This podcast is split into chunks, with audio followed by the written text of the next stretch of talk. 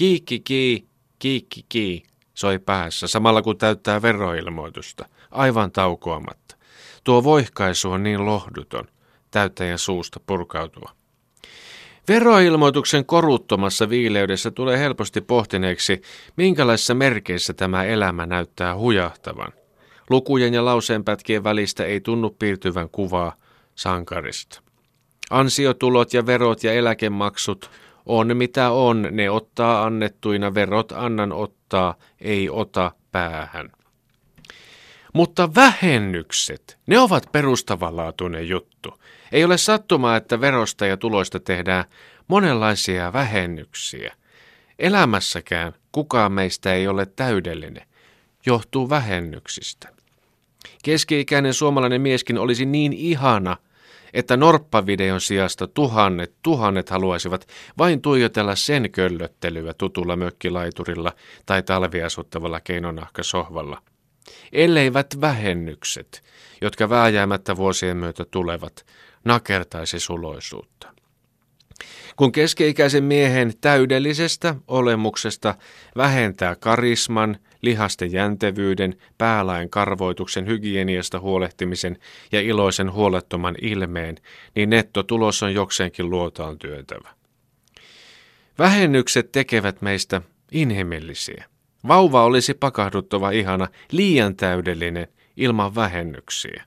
Automaattisena vähennyksenä ilmenevät lopputuloksessa jatkuva itku, yllättäen aina ruokapöydässä tulvahtava vetelän haju ja täydellisen malttamaton luonne, josta viimeksi mainittu tuntuu nykyisin säilyvän pysyväisluontoisena vähennyksenä aina armeijaikään asti.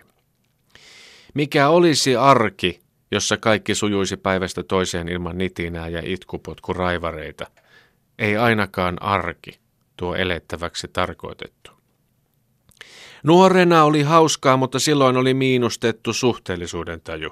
Vanhana saattavat vähennykset kohdentua niin, että aistit ovat poissa ja empatiakin minimitasolla. Kiikki kii, takaisin veroilmoituksen äärelle. Jo matkaan veroilmoitus kohta käy kotoaan taivaltaa. Veroilmoituksen vähennykset ovat nykyrunoutta, vaikka ne kertovat oikeista ihmisistä ja heidän vähistä euroistaan. Jos on kotitalousvähennys, niin pitäisi olla kyllä kotiteollisuusvähennys myös. Sadasta itsetyöstetystä makaronilaatikosta saisi jotain. Ufoja on paljon, mutta kaikkein ufoin on tämä tulonhankkimisvähennys. Sen saa automaattisesti, jos on palkkatuloa. Listaa voisi jatkaa, mutta ei kannata. Me olemme sairaaloisen kateellisia paitsi tuloeroista, myös siitä, mitä vähennyksiä kukakin saa ja itse ei. No, veroprosenteilla ja vähennyksellä voidaan kuitenkin kannustaa ihmisiä, eli aivan turhia ne eivät ole. Ja siksi työhuonevähennys pitäisi saada makuuhuoneestakin, ja nimenomaan siitä.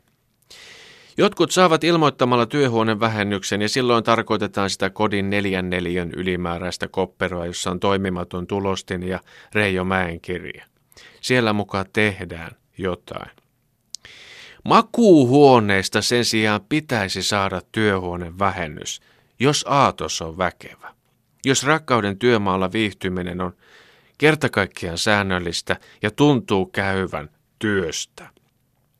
Verottaja voisi vaatia riistakameran, mutta se on pieni vaiva kaiken suuremman rinnalla. Raataminen, hikoilu ja asioiden sinnikäs loppuun saattaminen olisi monelle suomalaiselle miehelle ja naisellekin helpompaa, jos vain tietäisi saavansa tästä vielä työhuonevähennyksenkin. No joo, siinähän ei poljeta niin sanotusti rahamassia, eli olla ansaintatyössä, mutta heijasten vaikutus leipätyössä jaksamiseen – on kova.